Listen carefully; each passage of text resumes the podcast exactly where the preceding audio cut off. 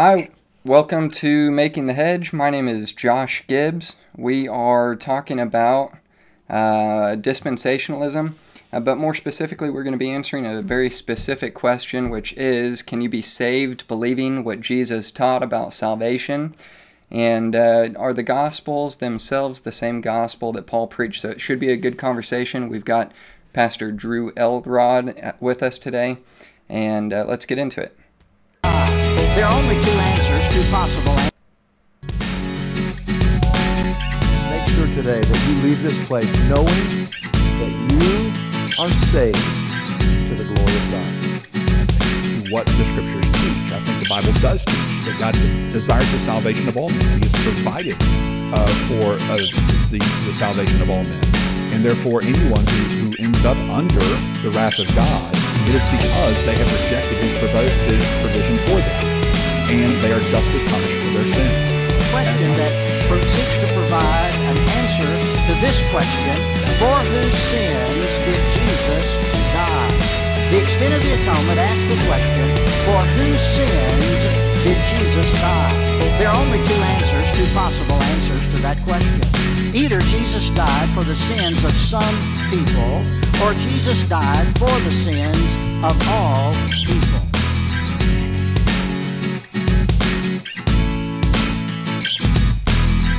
All right, hey, um, welcome back, guys. Uh, another episode, uh, making the hedge. I think this is going to be a good, um, a good conversation tonight.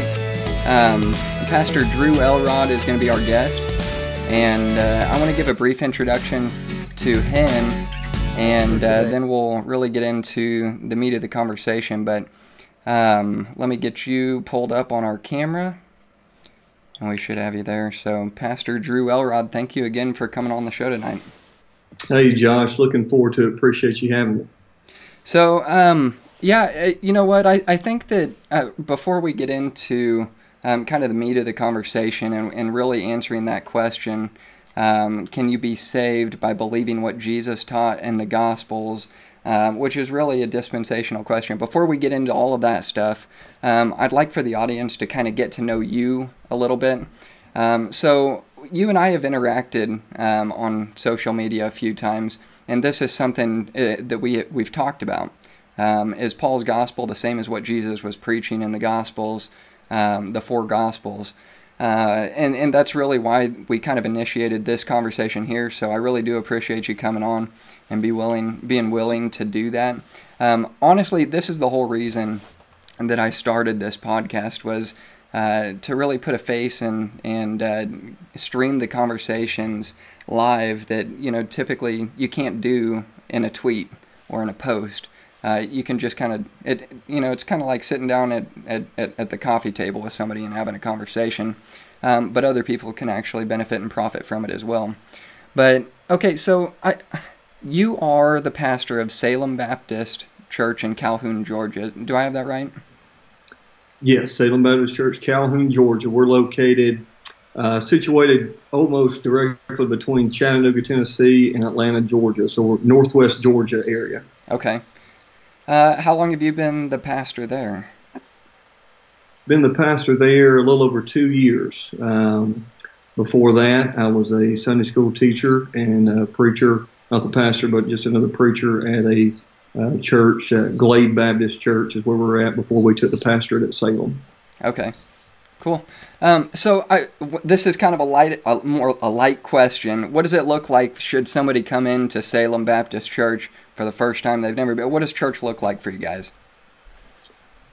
We would be uh, more of your traditional Baptist church um, in the way that our building looks, uh, our music, uh, and the fellowship, everything that goes with that. We have Sunday morning service, we have Sunday school, we have Sunday night service, um, and and you know we, we make a priority about preaching and teaching the Word of God. Um, you know, very I'd probably say very similar to most. Uh, most independent Baptist churches and a lot of Southern Baptist churches that haven't gone, uh, unfortunately, in one direction. Um, so that's that's pretty typical of what you'd see in our church. Okay, you know what? I, honestly, it's I, I'm I live in Kansas City in Missouri, Uh, a lot of people think it's in Kansas. There is a Kansas City, Kansas. There's a Kansas City, Missouri. I'm on the Missouri side, but you always got to kind of specify that. But uh, you know, it's uh, you don't really see you what? I'm sorry. I said I teach social studies, so I know all about people getting places wrong. Oh, there you go. You understand then. So, uh, you know, but I, I guess you don't you don't really see a whole lot of churches anymore that do a Sunday night service uh, or even a Wednesday night service. Do you think that that's something that uh, the local church is missing out on? Absolutely. I tell our people all the time, you'll grow much more on Wednesday night and Sunday night than you ever will on Sunday morning. Um, Sunday morning, I know I have, you know, a, a window there, and, and usually, hopefully, we have more visitors and things of that sort. But Wednesday night and Sunday, we can really slow down and uh, dig a little bit deeper into passages and books of the Bible and and do kind of what we're doing now. We can ask uh, each other questions, more of a Q&A time as well. So uh, I definitely uh, would encourage churches to keep Wednesday and Sunday night. Yeah. Um, so you guys, are you IFB or are you Southern Baptist? As of right now, we are currently in the Southern Baptist Convention. Yeah. Uh, but like many in the Southern Baptist Convention, we're very concerned yeah. and um, are, are, monitoring things very closely and having some conversations. Yeah. Um, my background has, has been in independent Baptist churches um, as far as where we were at before. Uh, but uh, the Salem, yes, we are in the Southern Baptist Convention. I see. So I won't try to dig into that too much. Um, but I grew. I spent about. I didn't grow up in an independent fundamental Baptist church, but when I got into college, my senior year of college, I started going to an independent fundamental Baptist church, and uh, I spent about seven or eight years there and uh, we served was really real involved there with the homeless ministry and a, a lot of different things like that a lot of different opportunities um, but one of the one of the questions that I would ask you is when I was when I was looking at your website and you kind of just touched on it a little bit here I didn't know if you guys were IFB or Southern Baptist but one thing that I did notice on the website um, was that you had put it on there as far as the information goes um, two things that I'd noticed that you don't you don't you don't do altar calls or raising your hand uh, for salvation or writing your name down on a ticket or uh, coming forward or anything like that. But you also said um, that you're you're definitely you don't t- you take a stand against um, a lot of the, well, not just a lot, but um, all Calvinist doctrine and, and, tulip doctrines as well. So I would imagine that is probably playing a role within what your decision is within the Southern Baptist Convention, being that it is moving towards Calvinism, especially with uh, a Calvinist as the president of the Southern Baptist Convention. But um, without getting into too much detail there, um, the reason I brought that up is because a lot of churches today on their website, when you look at the information side, would put you know what the statement of faith or their core beliefs, those kind of things are. Um, but do you do you think that that's uh, something that really stands out for you guys as a church? That um, uh, I guess why is why is that that important to you? I guess if I could phrase it that way. Right. Well, I believe what you're referencing is our statement on salvation. We do have altar calls, and we do uh, very evangelistic on Sunday morning. The point I wanted to make in that was salvation is not in you coming forward. Right, right, uh, right. we don't add anything to the gospel. It's not in raising hands. It's not yeah. in walking aisles. It's not in any of those things. Now, you may raise your hand when you trust Christ. You may walk an aisle and, and trust Christ at the altar. But unfortunately, what I believe uh, many do is that they add to the simplicity and how that yeah. you are saved, and it's not in any of those things. So that's what is uh, that is in reference to. But uh, as a church, absolutely, I am uh, wholeheartedly against Calvinism in uh, the Reformed doctrine, and it is disheartening when you see. Uh, I was actually in Dallas last year at the Southern Baptist Convention uh, when J.D. Greear was elected, and so our church does not hold to any of those doctrines. So that's where we're in a conflict of knowing where the seminaries are at right now, uh, positions of power within the Southern Baptist Convention, and it's almost where do we go now? And yeah. so, um, so we're, we're having those conversations and we're working through it as a leadership and and uh, being very transparent with our uh, with our church and uh, putting that information before our members. And so, uh, you know, we'll we'll continue to have those conversations. Yeah. Uh, not only Calvinism, but if you've been following it, which I'm sure you have, some other issues that's going on right now in the Southern Baptist Convention, which are of great concern. But um, you know, that, that's for another conversation. That's for another podcast, maybe that we can uh, we can dive into some of those things. Yeah, that sounds good. I won't hit that anymore, but I do. Before we get into really the gospel itself, the gospels um, is the gospel within the gospels that we're talking about. Are we on the same page? When before we get into that, I think that we can find some common ground uh, when we're talking about the Bible itself. And uh, what I'd like to do is start by just um, playing a couple of clips and then discuss it. And it, it shouldn't take too long, but it'll transition into um, really setting the foundation for the Bible being our standard, our authority. And a lot of people are afraid to use the term inerrant today. Um, I don't have any problem saying the Bible is inerrant. Um, it, you know, and I don't think that I don't think that you should be afraid as a Christian to say, "Hey, I believe the Bible is inerrant." Um, but I think that we can we can use that and transition into that. That's the foundation to what we're going to look at next, which is the gospel itself, and specifically answering the question: Can you be saved simply by believing the words of Jesus Christ um, in the Gospels. So, this is uh, the first quote that I'm going to play. It's from N.T. Wright. He is a uh, New Testament scholar. Um, he was the bit, um, bishop at I want to say um, Durham. I don't, he's in Scotland. He's retired now, but um, he's basically pretty involved in doing his own podcast. This particular podcast is called Ask NT Wright Anything. Uh, Justin Brierley, if you're familiar with Justin Brierley, he's pretty. Um, he's got a pretty popular podcast as well. It's called Unbelievable, and uh, he he kind of just does a lot of interaction with a lot of different folks um, on a lot of different subjects about the Bible and uh, those two kind of teamed up and they're doing this particular podcast it's relatively new but uh, this podcast here i'm going to play it for you all so you can you can listen um, but it, it's I, th- I think it's the fifth episode. Let me get it here. It's called yeah it's number actually number seven. It's called bible infallibility sola scriptura and salvation. And uh, in particular um, it's exactly what I was just referencing here about uh, the truth. Do we actually possess it, or does the truth actually progress? So I, I'll just play the clip, and then we'll we'll go from there.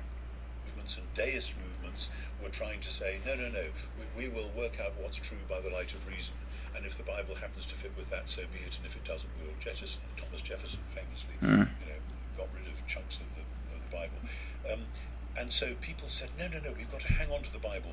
And hang on, I think I, that was at 6.40. I meant it to be at 5.40. So. What's it doing in me and through me, and what's it doing in and through the church for the world?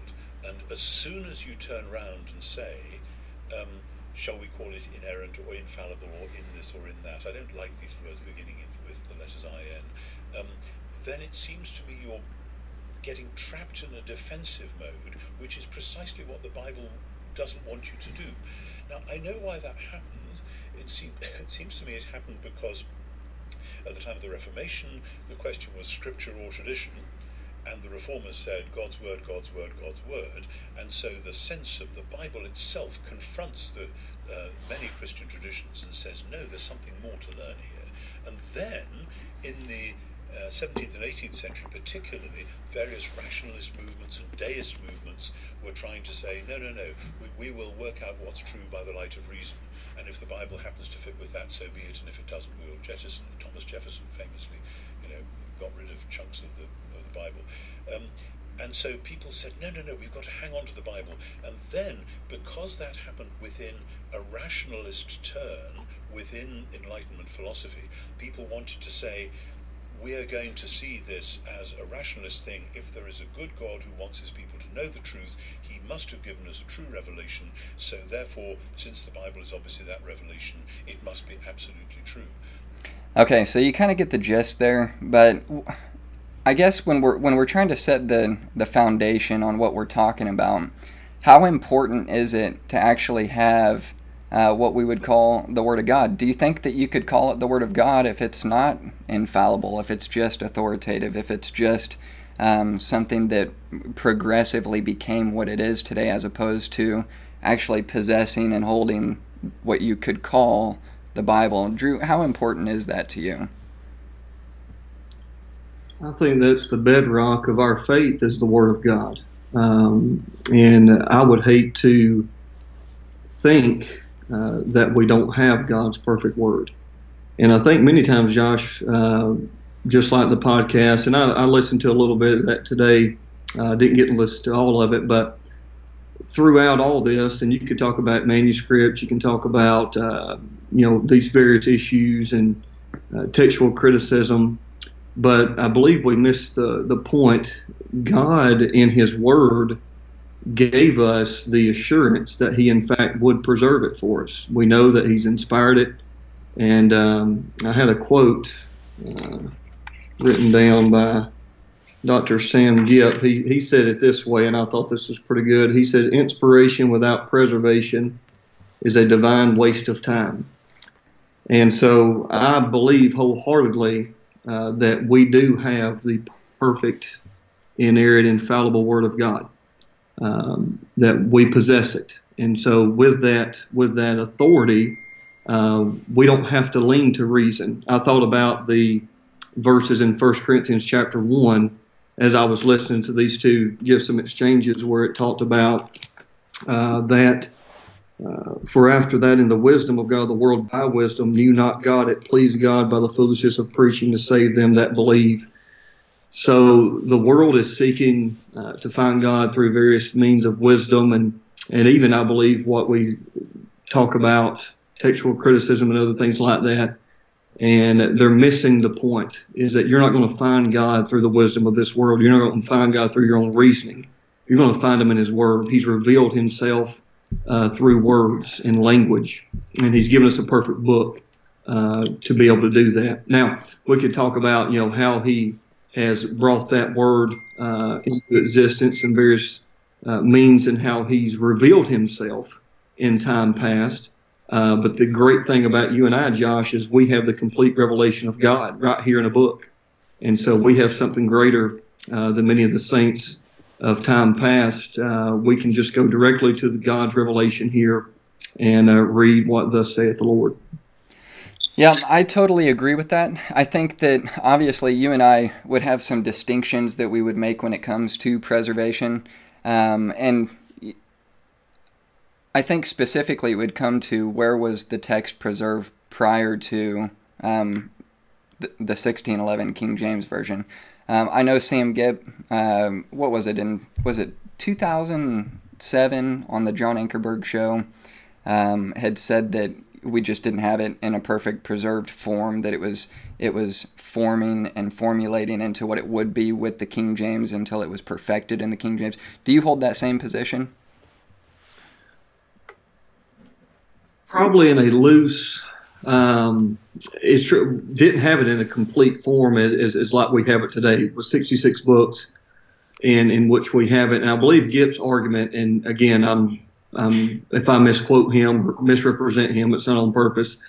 But I believe he was talking about how that um, God's basically used one language to bring in His truth. He, he used Hebrew uh, primarily, obviously, there in the Old Testament. He used Greek in the New Testament, and so English is the language that He is using today and uh, makes a valid argument as you look around the world, as you look at other places around the world. My brother's in India; he's a he's a missionary in India, and uh, they're learning English. And uh, you know, English is the uh, language of business and, and, the way the world's economies are tied together of education and and um, you could probably hardly go anywhere in a modern country today, and you could probably just speak English and get by and that would be true of other people that that's traveled around the world. So um, I believe that's the the approach he takes, and and I, I would probably agree with that to some extent. Um, as you look at history and, as what God was doing, and I mean as you look at uh, what happened there in the Dark Ages as uh, corruption and through Roman Catholicism, and so being able to purify something and bring it all the way through into the English language uh, to what we have today. Um, you know, I, I, definitely see what he's talking about. Um, and just for clarification, I think that the audience um, who has watched this podcast before would know what my position is. Um, I do believe that the King James is a perfect Bible. Um, I believe that it's inerrant um, in so much as it, the text that it comes from is. Um, and, and, I believe that there is a difference between a textus receptus or the majority text versus um, versus the critical text. I think that there's a, there's a lot to be said about the differences that are there.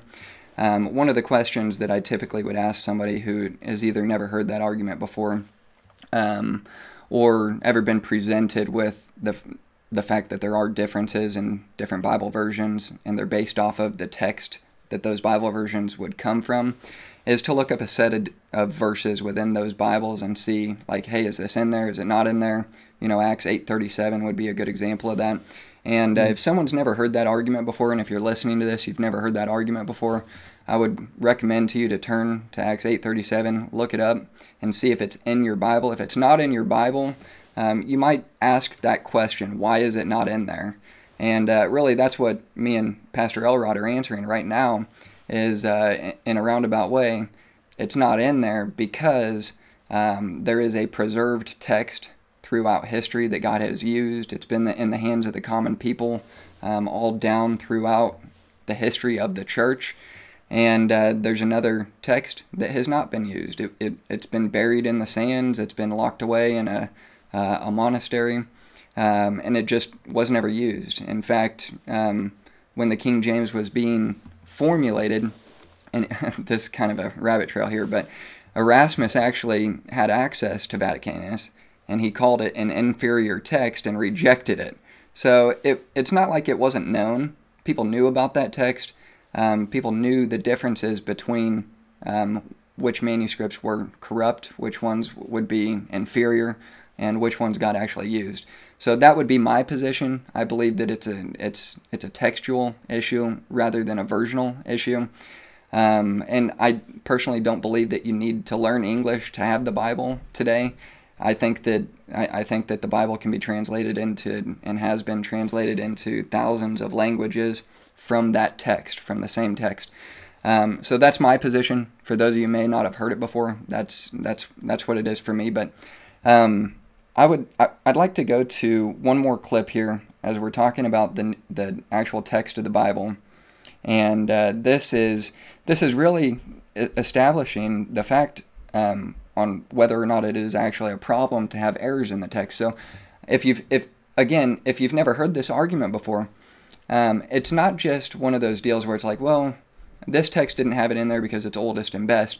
It's actually an argument of, of saying, well, there's actual whole passages of text that they don't think should be in the Bible at all, um, like Luke 7:53 through 8:11, which would be the pericope adulterae, the woman caught in adultery, um, or 1 John 5, 7 and 8, which is the, the two greatest uh, verses in all of the Bible that really lays out explicitly the doctrine of the Trinity. Um, and, and then you've got the ending of Mark, Mark 16, the last 16 verses. Um, those are extremely important texts, and, and specifically in that text, um, you've got the resurrection of Jesus Christ, you've got the Great Commission.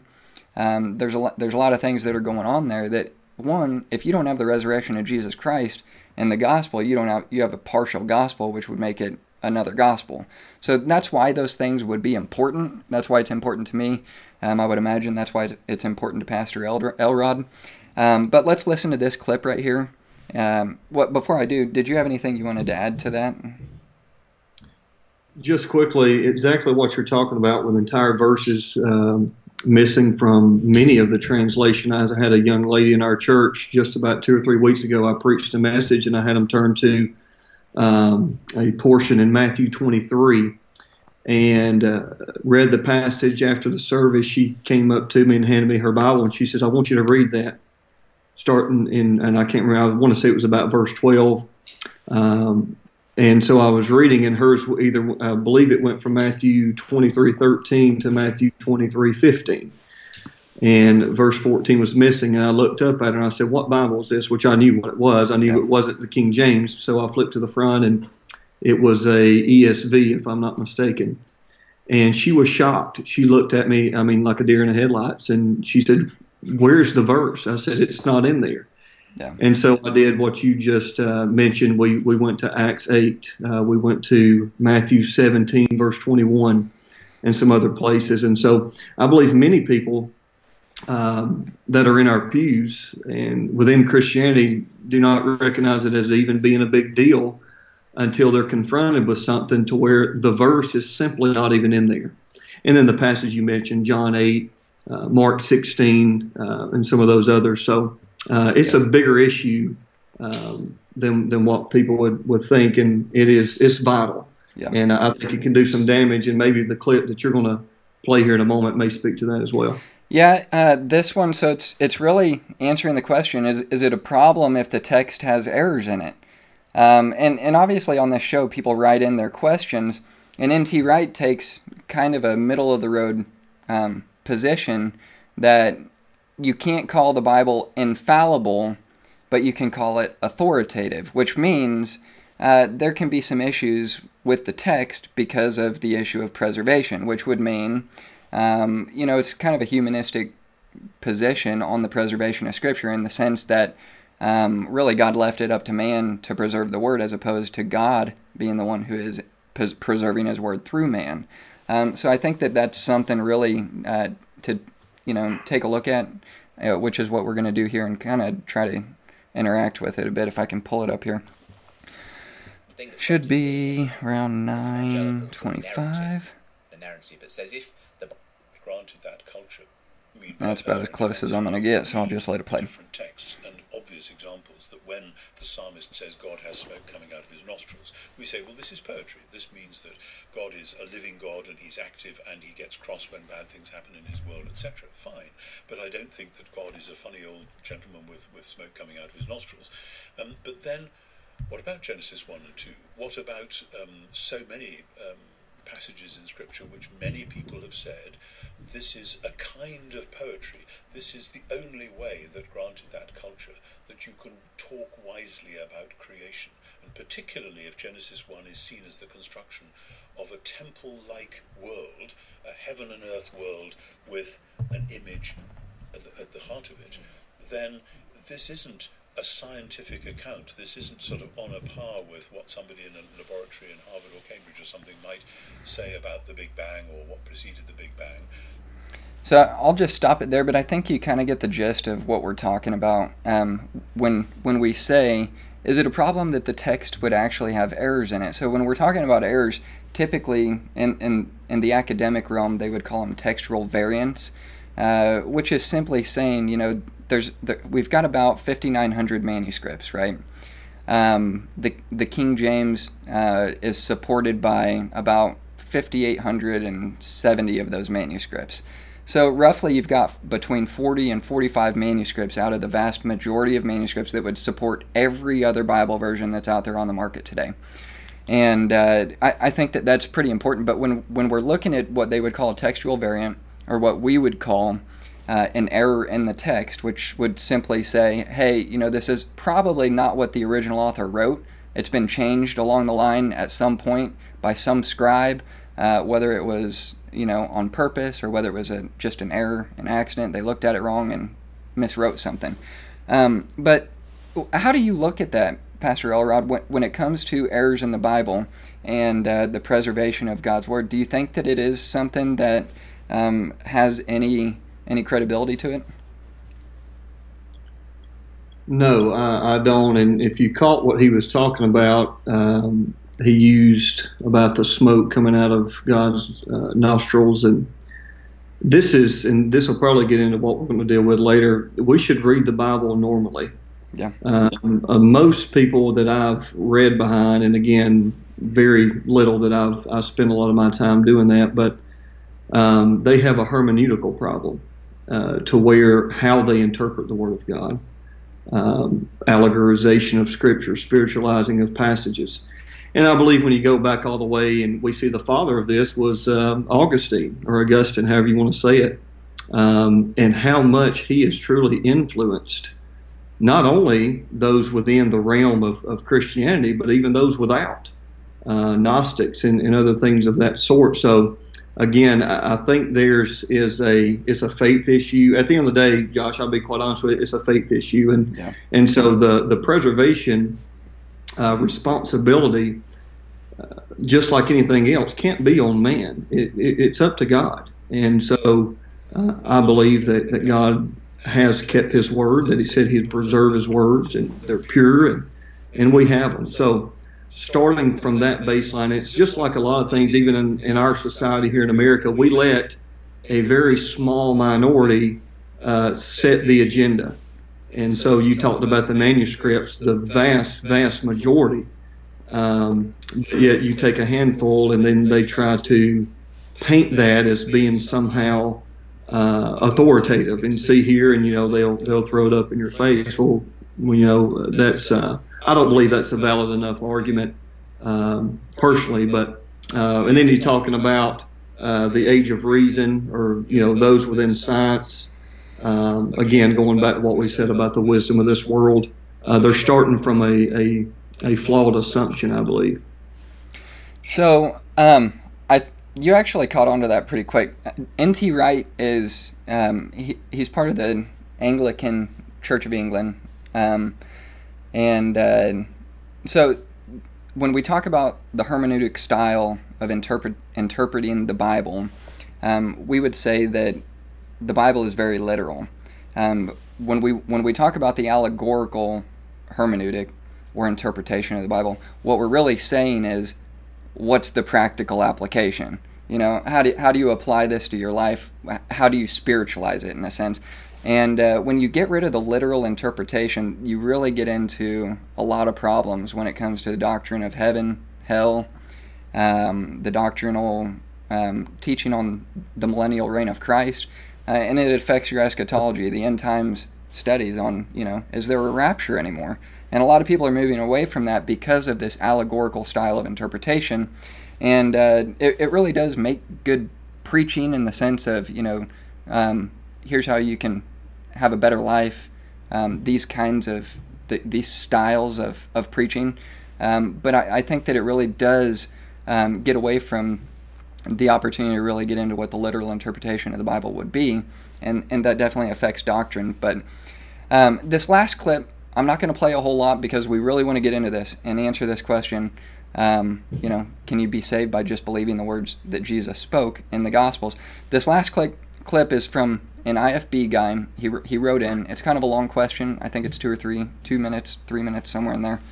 He grew up IFB, King James Version only, um, in the sense of a re-inspired text as, as opposed to preserved and then um, going down that route. But he had devoted his whole life to that. He grew up in it, and uh, and then he, became a pastor. And he's writing into N.T. Wright, and he's saying, you know what? I don't think that I believe in hell anymore, a literal hell. I don't think I believe in a rapture anymore. I don't think I believe. And so he's losing the literal interpretation. He's saying like, hey, can you help me like get a grip on these things? Like I think I'm wrong on it, and I think I've been wrong my whole life. What do I do? I'm not going to play N.T. Wright's answer, uh, but I would like to. I would like to uh, um, just get his question there. I think. Yeah, let me see if I can pull it up. Yeah, pastor losing his faith. Twenty-one thirty-two. We'll go ahead and play it. Um, generally, we encourage short questions. That's always helpful for the purposes of the podcast and the time we've got together. This is a, a, much longer one than I'd normally include, but I thought worth doing. Um, it's, it's uh, lies out quite a bit of the story of this person, but this is anonymous in Texas. So bear with me while I read out the full story. And they say, I don't know how to ask my question in a sentence or two. Please don't toss this message in the bin because of its length. Because I ask it as someone who really needs some help. I am a pastor, and I'm afraid I'm becoming an atheist. After listening to episode 3 of your podcast, in which you spoke about Bart Ehrman, and Tom said that Bart came from a tradition where the Bible is either all literally true or is not true at all. And that's exactly where I'm coming from, and I don't know how to think any differently about it. I grew up in a theologically conservative home and church tradition. Fundamentalist Baptists of the KJV onlyist strain of fundamentalism. I was a six day creationist and believed that the universe was 6,000 years old. I believed that the entire globe was flooded, that no, only Noah and his family had survived. There was nothing in those stories that I didn't trust. I believed all of it for most of my life, but sadly, I no longer am able. Though I left the fundamentalist movement years before going to seminary, I still maintained that view of Scripture upon my enrolment. But that view of Scripture began to crumble as brick by brick my professors took their exegetical sledgehammers to my faith. They weren't liberal professors, mind you. I went to a conservative Presbyterian seminary. But when I lost that literal interpretation of Genesis, I lost my trust for the rest of Scripture as well. It's not just Genesis anymore. It's in the six years since graduating seminary, my skepticism has grown and met, mis, trying to pronounce this word, metastasized out of Genesis and into the rest of the Bible. I will skip some of the rest in, in, in terms of it, it, talks about some of the various issues you've got with not being able to trust whether if you know if Adam and Noah weren't mm-hmm. actual people in real history. What about people like Paul and Jesus who didn't talk about them as though they were? And you, he goes on to say, for a while I thought I could afford to lose the Old Testament as long as I had Jesus and his resurrection. But now I've had these unwelcome thoughts that perhaps the entire Jesus story was also made up out of whole cloth by some Jewish men who needed to make sense of their Judaism after the temple was destroyed. They simply mine the Old Testament for prophecies about a Messiah figure and figure out how to make him also become the new and enduring temple. I don't know. Maybe Richard Carrier is right. For those who don't know, Richard Carrier is a prominent. All right. So there's a lot in there in that question. Uh, I think that this is a genuine concern that this guy's going through, and I, and I think that it's affected by um, the style of interpretation on how you read the Bible. Uh, and it, it affects the six day creation, it affects a literal creation, it affects evolution, it affects the story of Adam and Eve, Noah and Abraham, like this guy was using examples of. Are, were these even real people? Was the Jesus story made up? Is it just something that uh, New Testament Jewish writers wrote back into history after the event occurred to make it look like something actually happened? And these are actually genuine Christian questions that a lot of people have questions about, including Christians, including pastors. And I think that these questions need answers. There's nothing wrong with asking questions like this, but you've got to have a firm foundation on where you really what your style of interpreting the Bible is in order to be able to answer them. Uh, so that would lead us into uh, dispensationalism, the Gospels, and the words of Jesus Christ, um, because I believe that if you don't have that foundation, if you don't have a literal interpretation of the Bible, um, not in all places, I, I think that there's definitely some some parts that are not literal when it talks about God having you know wings of an eagle. I, I think that that's definitely a picture. There's things like that that are simile, um, and but if you were going to answer this guy's question, Pastor Elrod, how would you respond to a pastor who grew up IFB, KJV only, and he's he's coming across literature and authors and podcasts um, that are really challenging his faith, and he doesn't know if he believes it anymore. What would you say to a guy like that? Well, I definitely empathize with him, um, and I'm not naive enough to think that it couldn't happen to anybody. Um, that every man take heed lest he fall. So uh, what he needs to do would be my advice, uh, would get back to the scriptures. I love technology and I love what we're getting to do here, but um, I think many times people can allow podcasts, commentaries, um, different things like that to shape their theology more than the Word of God itself. And um, a lot of times it's people that may be very sincere someone may have that degree, they may have uh, written books, and so you're obviously thinking, well, this person knows what they're talking about. Um, I found it very interesting to hear that he went to a Presbyterian seminary. Um, so, according, which I believe, if this man's going through this to their system, then he has to blame God. Yeah. Because God has determined him uh, to be in this state, which yeah. uh, to me, I think again, I don't I don't know the guy's full testimony, but I think you would have to you'd have to investigate that a little bit deeper and dig into why and when he started down this trail. Um, and hopefully, you know, through time and patience and encouragement, continually giving him the Word of God, um, him seeing the light that, in fact, the Word of God is reliable, it's true. Uh, Jesus did die for him, and he can be saved and know he's saved, yeah. and uh, he can continue in the ministry uh, with the full assurance that he has the Word of God and um, so it's, it's a heartbreaking testimony because I believe there's many more just like that that has gone to seminaries, and instead of it increasing their faith and uh, pushing them further along in the work of the Lord, uh, it seems like it helps them to become a dropout, um, which is unfortunate. Um, so that's going to transition into the next part of our conversation, which would be dispensationalism, the Gospels, the Gospel of Jesus Christ. We've mentioned it a few times, but for those of you who, are, who have probably never who have never heard that term dispensationalism before, um, could you give a definition on what you mean when you're talking about a dispensation? Yeah, um, dispensationalism. First of all, this is another reason you need a King James Bible, is that you actually find the word dispensation in the King James four times. Most, uh, most, if not all, uh, maybe the New King James has it in there. I don't have a New King James, but um, I was actually engaging with someone the other day uh, on social media, and we got talking about dispensations, and he said the dispensation of the grace of God's not in the Bible. And so I immediately sent him the verse, and he said, "Well, basically, you're using that old, outdated King James Bible." And so uh, I said, "Well, we've got other issues we'd have to unpack, brother." But nonetheless, dispensation is basically a mode of, of dealing, uh, dealing out an arrangement or administration of affairs. How is God revealing Himself uh, to mankind? What are those instructions? And um, how is God dealing with man? And what what is He required? As a result of that revelation that he's given and uh, his dispensing. Um, the uh, the word where we would get economy. Uh, you think about an administration like we have now. Uh, we're in the the Republicans have the White House and they're the administration. Well, previously the Democrats held the White House and they were in that administration. So we're talking about a different uh, House rules, uh, so to speak.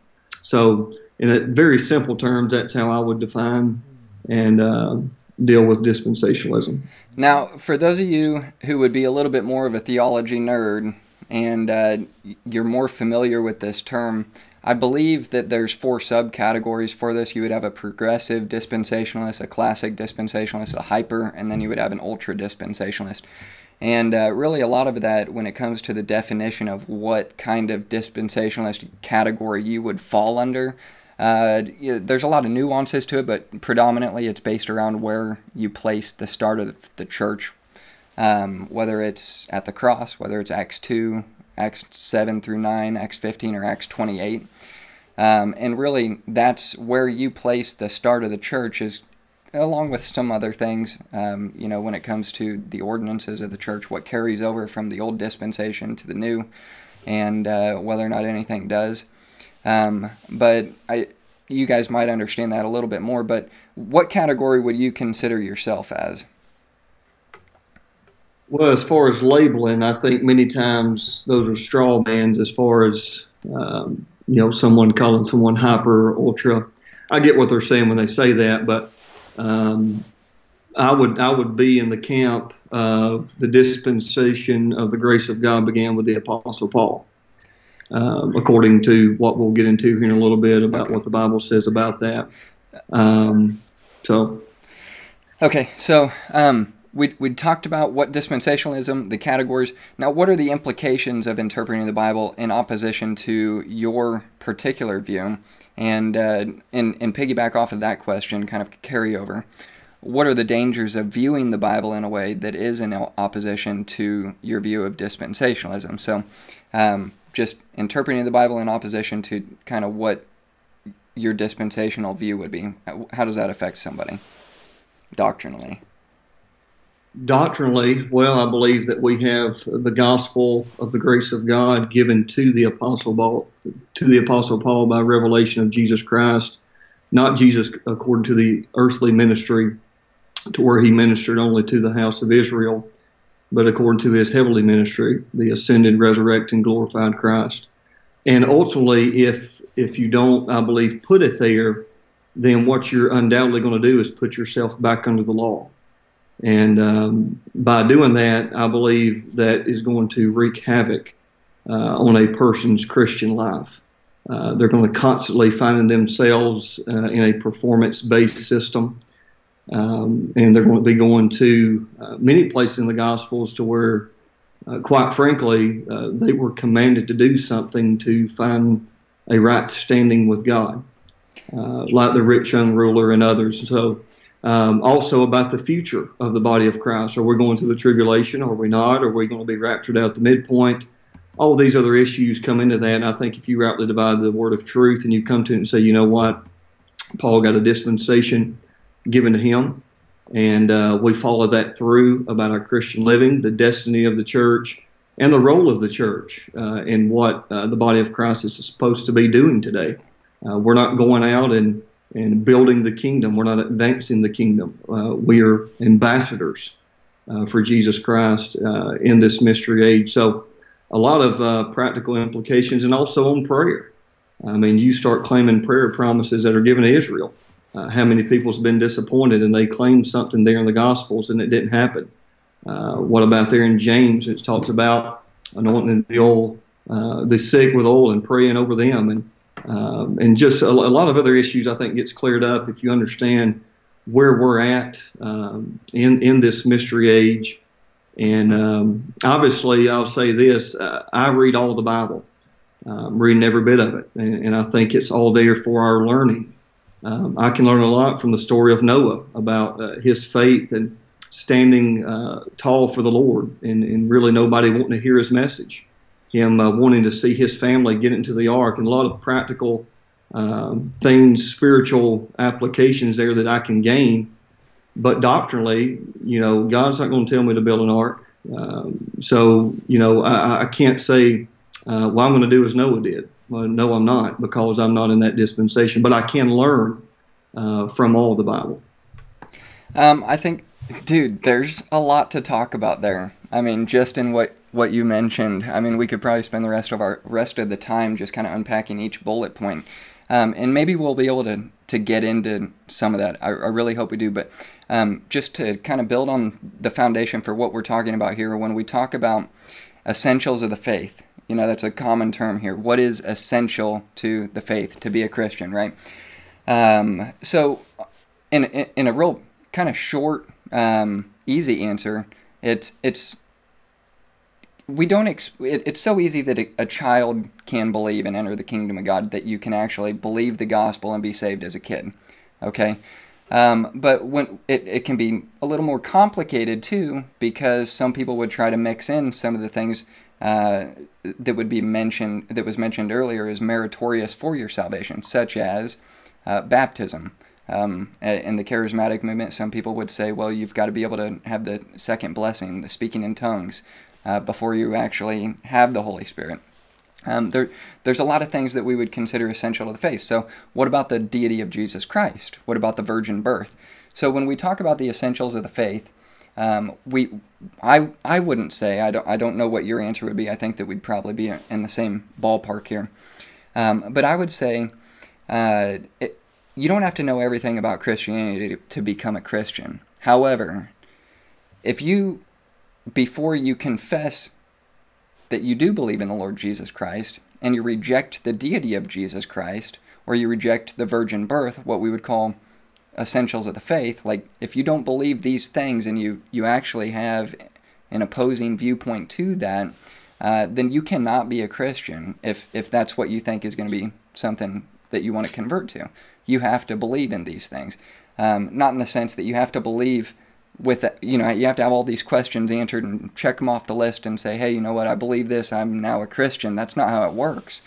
Um, you know you mentioned it earlier. It's a hard attitude thing. It's a faith thing and um, and that's what it boils down to it's so easy a kid can believe it and become a christian um, but there can be some things that can complicate it that you really need to iron out um, that just simply raising your hand and saying yeah i I prayed that prayer or whatever. That's not enough, man. I mean, sometimes you got to sit down with someone and deal with them one on one and say, uh, you know, th- I think baptism it plays a meritorious part in salvation, and work that out with them. Things like that. So, um, what would your response be to dispensationalism, rightly dividing the word, and kind of the conversation that we're going to have tonight? Is it essential to the faith?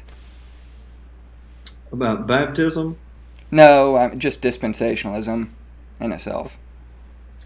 Yeah, um, right. I, I, don't think, obviously, um, first of all, we'll never have it all figured out in this life either. Yeah.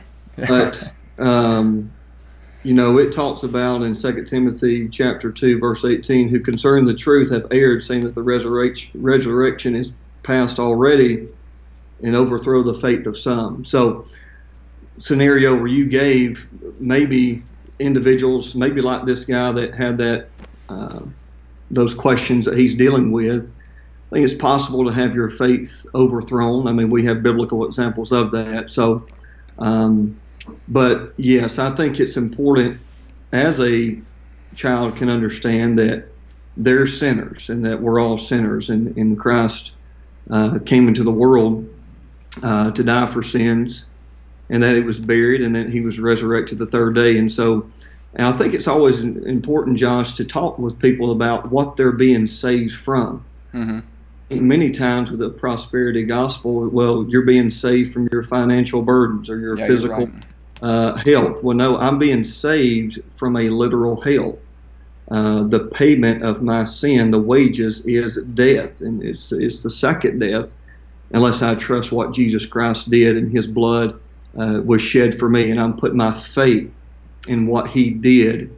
Uh, so I think it's always important to do that as well uh, to talk about what salvation even means. What are we being saved from? What are we What are we being saved to? Um, you know, a life of, of, service to be His workmanship. So, um, and I think a lot of that has been so confused um, throughout, maybe even the last you know, especially 50, 60 years, uh, even in the American churches, is, is you go to most people and you ask them how to be saved or what does it mean to be saved, you're going to get a lot of different answers uh, concerning these things. So uh, I think it was Dr. Curtis Hutson that said, I like the waters of the grace of God to be crystal clear. And so I think we need to be very clear when we're dealing with the gospel. Yep, absolutely. I agree with that 100%. So now I've got a hypothetical question for you. I know that every pastor loves hypothetical questions because, you know, sometimes they're not real. But, and this one, here's the kind of framework for it. If you saw, um, if you saw someone just reading their Bible, like you were talking about, just sitting down reading their Bible, you said, well, where are you reading at? What are you reading? And you started a conversation with them about that, and they said, you know what, I'm reading in, I'm reading in the Gospels. And you said, well, where specifically are you reading? And they said, well, you know, I'm reading in let's say John chapter 6, coming towards the end of the chapter, and uh, it's Jesus talking. And um, they said, you said, well, what are you hoping to get out of that?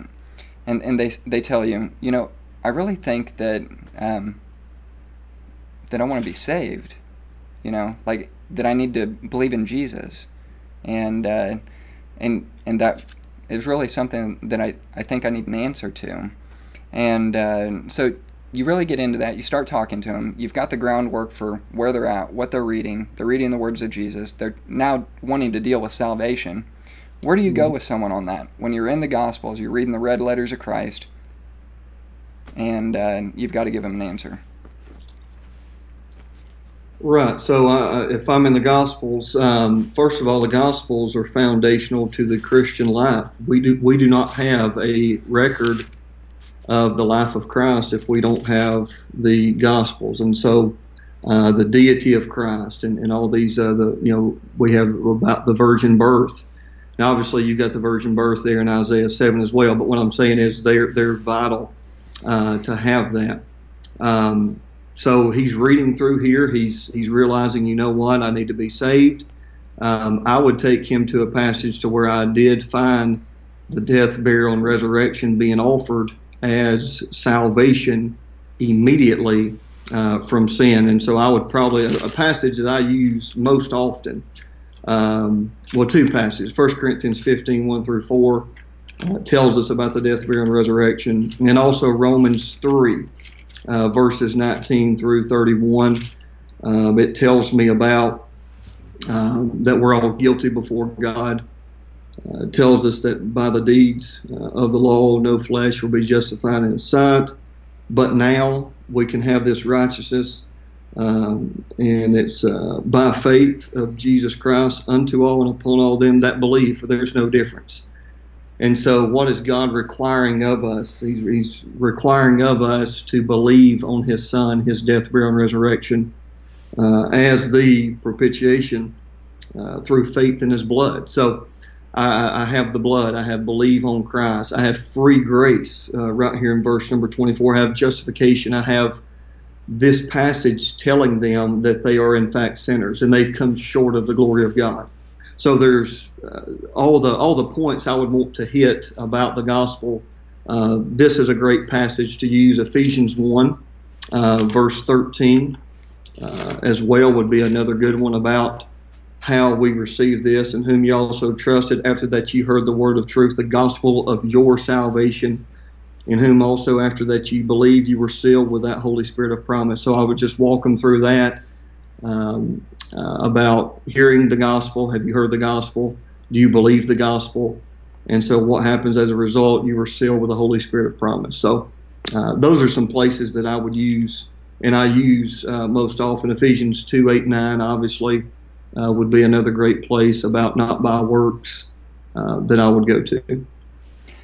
Um, so I, I think there's there's obviously some things that I would I would disagree on. Um, I I don't have any problem, you know, you've got an open Bible, they're reading the open Bible, and you say, well, let's go here, let's go here, let's look at this, let's First Corinthians, let's go to Romans, let's go to Ephesians. I don't have any problem with that. Um, but but because it's a hypothetical, I can kind of set the scenario up however I want. so let's just say like you don't have any of those other books. You've just got the four gospels and someone's reading the book of John and you want to show them the death, burial, and resurrection of Christ, could you do that? Yes, I could show them the death, burial, and resurrection of Christ. Um, Romans 15, verse number 8. Now I say that Jesus Christ was a minister of the circumcision for the truth of God to confirm the promises made unto the fathers. Um, so as we look at, again, you're, you're taking the Bible as a whole. Uh, Jesus Christ according to Romans chapter 15, verse number 8, and according to Matthew 10, according to other places, he literally says out of his mouth, uh, these twelve Jesus sent forth, commanding them, saying, Go not into the way of the Gentiles, into any city of the Samaritans enter ye not, but go rather to the lost sheep of the house of Israel. And uh, here's the message. Uh, and as you go, preach, saying, The kingdom of heaven is at hand. And so this was the gospel that Jesus Christ was preaching in all four gospels Matthew, Mark, Luke, and John. It's the message that John the Baptist preached in Matthew chapter uh, number four and uh, other places, Luke chapter three. It's the message that Peter uh, and the other 12 and the disciples were preaching.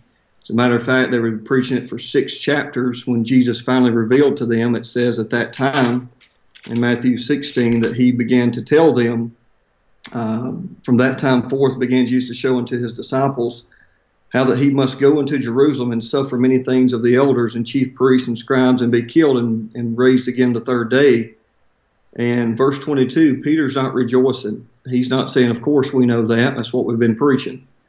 He says, Then Peter took him and began to rebuke him, saying, Be it far from thee, Lord, this shall not be unto thee. So, uh, looking at it here, um, they're not preaching the death, burial, and resurrection for eternal life uh, here in the Gospels. They're preaching the gospel of the kingdom to Jews who were under the law, fulfilling the law, and carrying out all those responsibilities according to the prophetic program. Uh, they are in multiple passages, I'm sure we'll get into uh, here in just a moment. Yeah. Um, I, I think obviously there's a lot to respond to in there. Um, I, I would hold the position of a pr- progressive revelation. Um, so I think this is this is the way that I see it.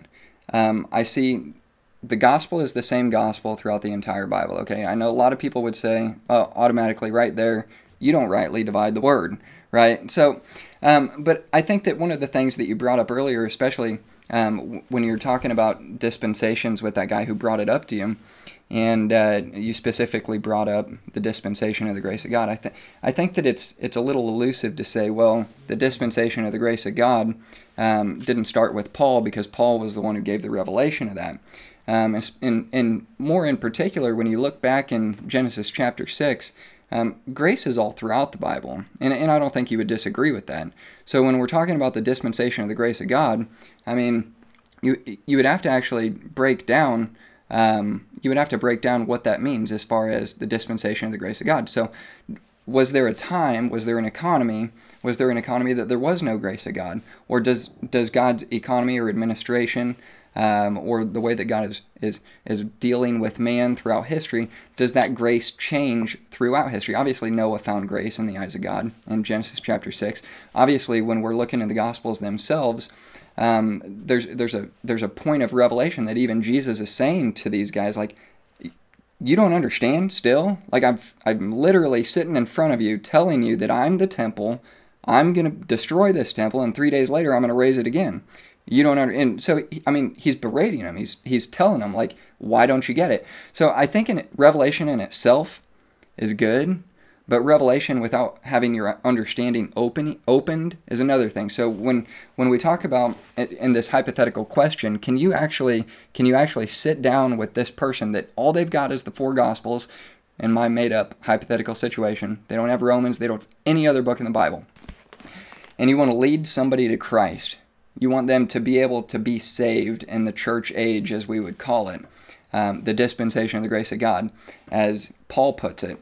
Um, I think that you can do that. I think that there's there's no problem with understanding that that it was prophesied of the death, burial, and resurrection of Christ. It was prophesied all throughout the Bible. The prophets wrote about it. Uh, Peter mm-hmm. even says like they didn't understand what they were writing, but they wrote it because they were writing by inspiration. Um, so when we look at when we look in the Gospels and and specifically the d- disciples and apostles, these guys they didn't understand what Christ was saying, even though they had it revealed to them. So I, I think that that's something that we need to consider, especially when we come to the end of the book of Luke. Um, at the end of the book of Luke, after Jesus has risen, he appears before the disciples. And then before he sends them out with the Great Commission, he reveals to them everything about himself throughout the entire Bible through the types, the shadows, uh, the examples, the ensamples, all the things in the Bible that are personify Christ in his death, burial, and resurrection. And uh, but before he reveals it to him, he actually opens their understanding. So now it's not like, hey guys, why aren't you getting it? They get it, man. He he go, he went through the whole. They had a Bible study that lasted for I don't even know how long, uh, but they got it, and that's what they went out and preached: the death, burial, and resurrection of Christ. And guess what? The kingdom is at hand. I don't have any problem with that. Jesus preached the kingdom of God too. Paul preached the kingdom of God as well at the end of the book of Acts. There's no problem. I don't have any problem with that. Um, but obviously, there's some more intricate things that we would want to get into. I want to give you a chance to have a quick response. Then I'm going to play a clip here and uh, see if we can use this to kind of transition into what we're going to talk about next.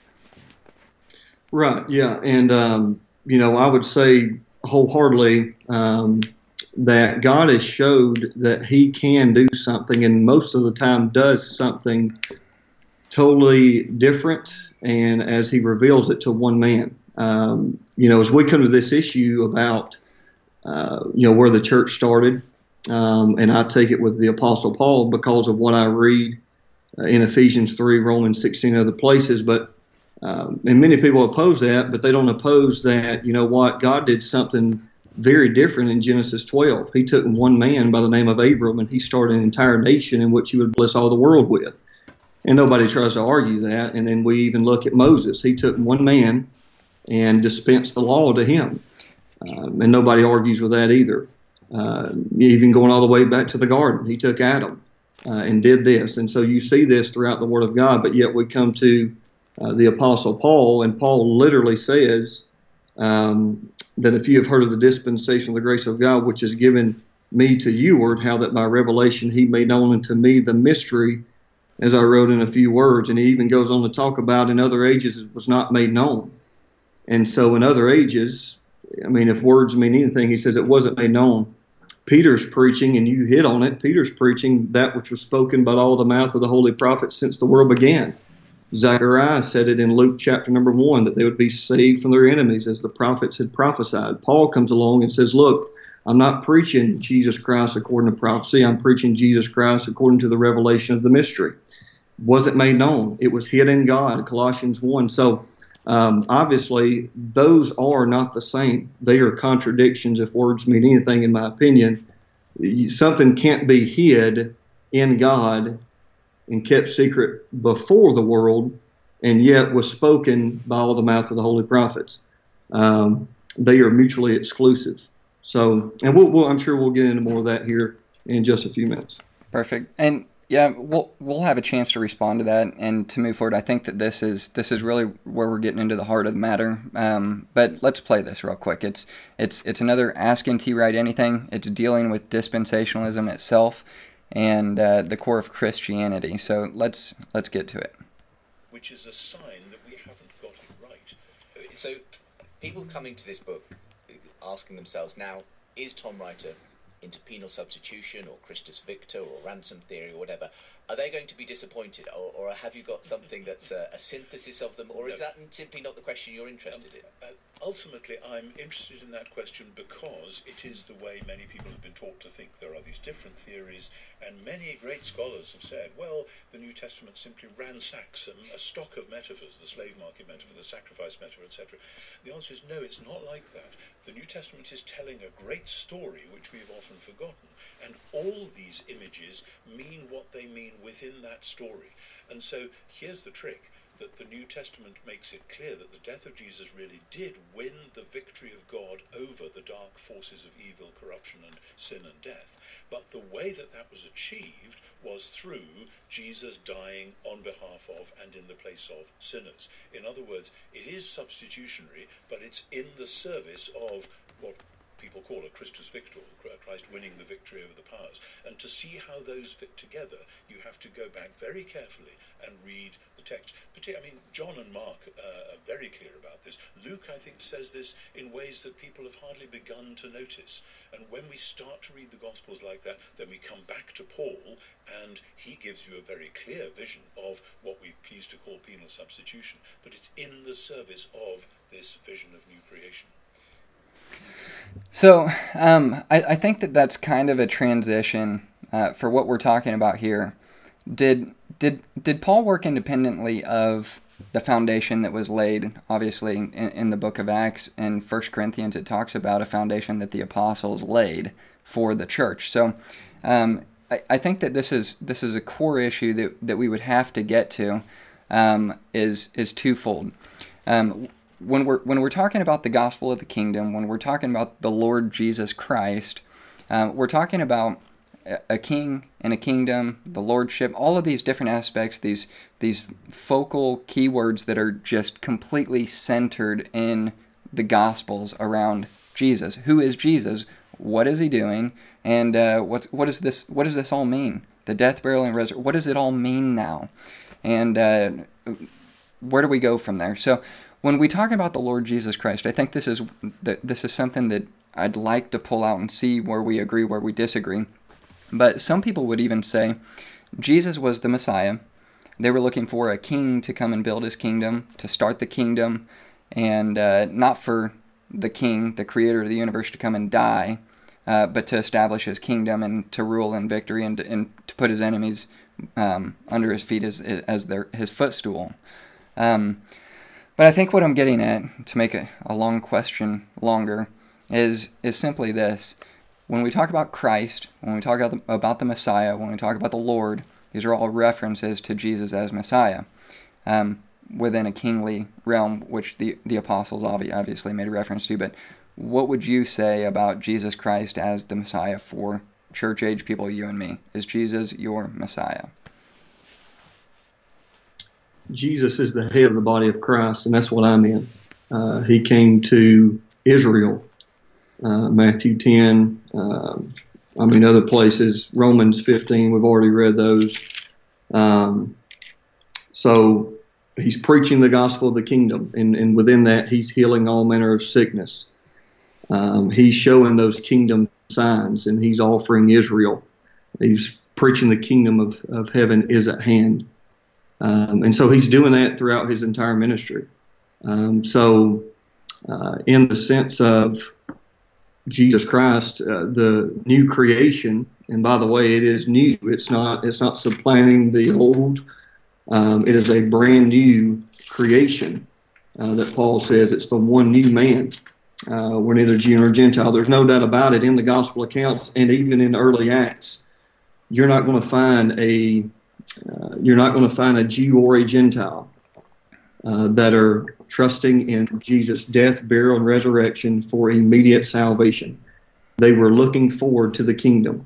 That's the message that's being preached. And with that, if you compare John the Baptist's message in Mark chapter number 1, verse 4, repent and be baptized for the remission of sins. Well, that sounds a lot like uh, what Peter preached in Acts 2 repent and be baptized for the remission of sins. Peter talked about in Acts 3 repent ye therefore and be converted that your sins may be blotted out. Well, when are they going to be blotted out? He tells us when the times of refreshing shall come from the presence of the Lord. And he shall send Jesus Christ, which before was preached unto you, whom the heaven must receive until the times of restitution of all things, which God has spoken by the mouth of all his holy prophets since the world began. And he goes on to say uh, many more things about that. And continually we find uh, that through this, and I'll go ahead and tell you this, Josh. This is this will sum it up. The mystery of Christ, the mystery of the gospel, is not that God would bless Gentiles. That's prophesied about. I mean, we, we read that all throughout the scriptures. The mystery was that God is going to bless the Gentiles without the channel of blessing, which was Israel. And so now there's no difference. Jew or Gentile, we come to Jesus Christ not by the covenants, not by the law, but by the blood of Christ. And so this is this was the mystery. This is what Peter was not preaching. This is what Jesus in his earthly ministry he came to minister to Israel to confirm the promises made to the fathers.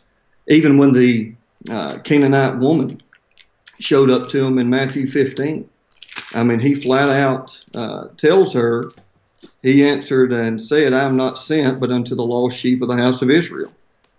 I mean, we would expect if, you know, him to say, well, of course, you know, I'm sent to you, but that, that's not what he said. He didn't say it then, and he didn't say it throughout uh, his earthly ministry. The only time uh, that he did minister to these Gentiles is when they put themselves under the authority and the blessing of Israel. And that's who he was coming to. Um, so, would you say that Jesus is your Messiah? I would say Jesus is my Savior. He's He is my He's the head of the body of Christ in which I am a member. I'm bone of His bone and flesh of His flesh, according to mystery, according to my gospel, uh, according to uh, the dispensation that was given to Paul, and is my pattern. 1 Timothy 15, 1 Timothy 1, 15 and 16.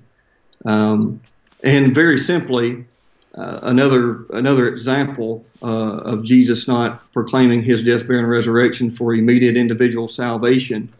Um, if someone asked you how to be saved, came to you, I hope you wouldn't tell them to keep the commandments and sell everything that they had. I hope you wouldn't tell them repent, be baptized for the remission of sins. Um, so, but we see Jesus spoke in Matthew 19 to the rich young ruler and told him exactly that, and then we follow that through and what do we see Peter and the other disciples doing in early Acts? They are set, they've sold everything that they've had. They brought it in, laid at the apostles' feet. And that's why later in Romans chapter 15, they're having to send basically a love offering to support the poor saints in Jerusalem. The kingdom did not come, they rejected it. Well, they're poor because they sold everything they had, and there was nothing wrong with them doing that. They were abiding by their dispensation. That's what Jesus told them to do. He literally said that. And so there's been books that's written. Uh, David Platt wrote a book called Radical, um, and Francis Chan, and some of those. But yet they speak about that, and that's what we should do. But they don't do it. There's nobody on planet Earth that is following Jesus in the red letters in Matthew 19. Nobody has sold everything that they've had, uh, and they're not going to do it. And if they do that, they're going against what Paul taught uh, in, in his epistles. So just taking those things into consideration, they're not saying the same thing. And I know how most commentators say, well, Jesus knew his heart. Well, you're making that up because it's not in the text. And matter of fact, when, when he's, Jesus brings it up uh, to the rich young ruler, and Peter comes back and says, you know what? We've already done all that. And so if he was just, you know, concerned with the rich young ruler's heart, he owed Peter an apology. Um, but he didn't. So that was the offer of the kingdom because God is going to supernaturally provide uh, everything that you need. That's why Matthew 5 is written. That's why the, he taught them to pray in that manner. Give us this day our daily bread. Because remember, Josh, they were expecting uh, to enter into uh, that tribulation time period uh, where God would supernaturally provide. And he's still going to do that in the future.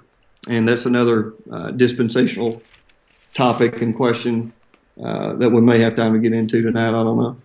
Yeah, I don't. I mean, we're at an hour and fifteen minutes. I, this is kind of a. It's. It, we've had a really good opportunity to kind of set a foundation. I'd like to go a little bit further. Um, I think we had talked originally about going an hour and a half. Are you still good with that? Yeah, I'm okay. good. We can go as long as you'd like to. Okay. Um, I think an hour and a half is about as long as any anyone in my audience wants to wants to stay on, and I, and I don't blame them for that. But um, it, it's good, man. This this is the kind of stuff that is my passion. I mean, there's nothing that I love more than just sitting down with somebody and talking about the Bible and hashing out some of the differences that we may have without, you know, uh, cutting fellowship or what, whatever the case may be. I mean, I think that there's there's obviously some things that you need to break fellowship over. There's some things that you don't. Um, but I, I think that you can even have really firm disagreements like what we're talking about here. I believe that someone can be born again by simply believing the words that Jesus Christ spoke uh, within the Gospels. I don't have any problem with that. That quick, I, I, I want to just real quick. When I, when I talk about Paul, remember I'm not I'm not saying that Paul wrote down whatever he wanted to. The the words of the Apostle Paul are the words of Jesus Christ. Yeah. Um, so when I, I, and, and I don't I don't think that you're trying to say that I, I believe that, but I just want to make that clear. Paul's not just writing on a whim. Paul is writing uh, what Jesus Christ revealed to him. Read Galatians 1, Galatians 2. Uh, consider what I say, and the Lord give you understanding in all things. He talked about he shall come to visions and revelations of the Lord. So um, I'm not saying that Paul, you know, made up whatever he wanted to. He got yeah. uh, words from Jesus Christ, not according to his earthly ministry. He got it according to the mystery, and he got it from the ascended Lord from heaven. Yeah, I totally agree with that. Um, and, but I think that there's some things that are, to me, seemingly contradictory in that statement because um, I, I, think that it, one, pits Paul against Jesus. So I, I think that it would make Paul in opposition to what Jesus was preaching. If Paul was, in fact, preaching something different than what Jesus was preaching regarding salvation, then obviously there there's there's got to be an opposition there. Like one of these one of these gospels is different uh, and and one of these is going to save you. One of them's not. Um, either Paul's right or Jesus is right. You got to take your pick. But what what even what makes it what would make your position even more confusing to me, just listening to your position, is is Paul says, "Be followers of me, even as I am of Christ." Right. So mm-hmm. where did he get that? I mean, where where where does Paul get his discipleship classes on following Christ? I mean, and I think that that's there's a lot to do with what people take as a salvific passage within the Gospels that has nothing to do with it. It's talking about discipleship. But why don't you why don't you answer that question there first? Is is um, is Paul in opposition to Christ when it comes to the gospel? And um, what does it mean for Paul to be a follower follower of Christ? Well, again, as you look at the other passages I've quoted, I'm not trying to beat a dead horse, but the Bible says what it says that Jesus didn't come to the Gentiles in his earthly ministry. Well, I, I wouldn't. I don't mean to stop you. I um, I wouldn't have a problem with that. I, I haven't addressed a lot of the points that you, you have made, which I would love to.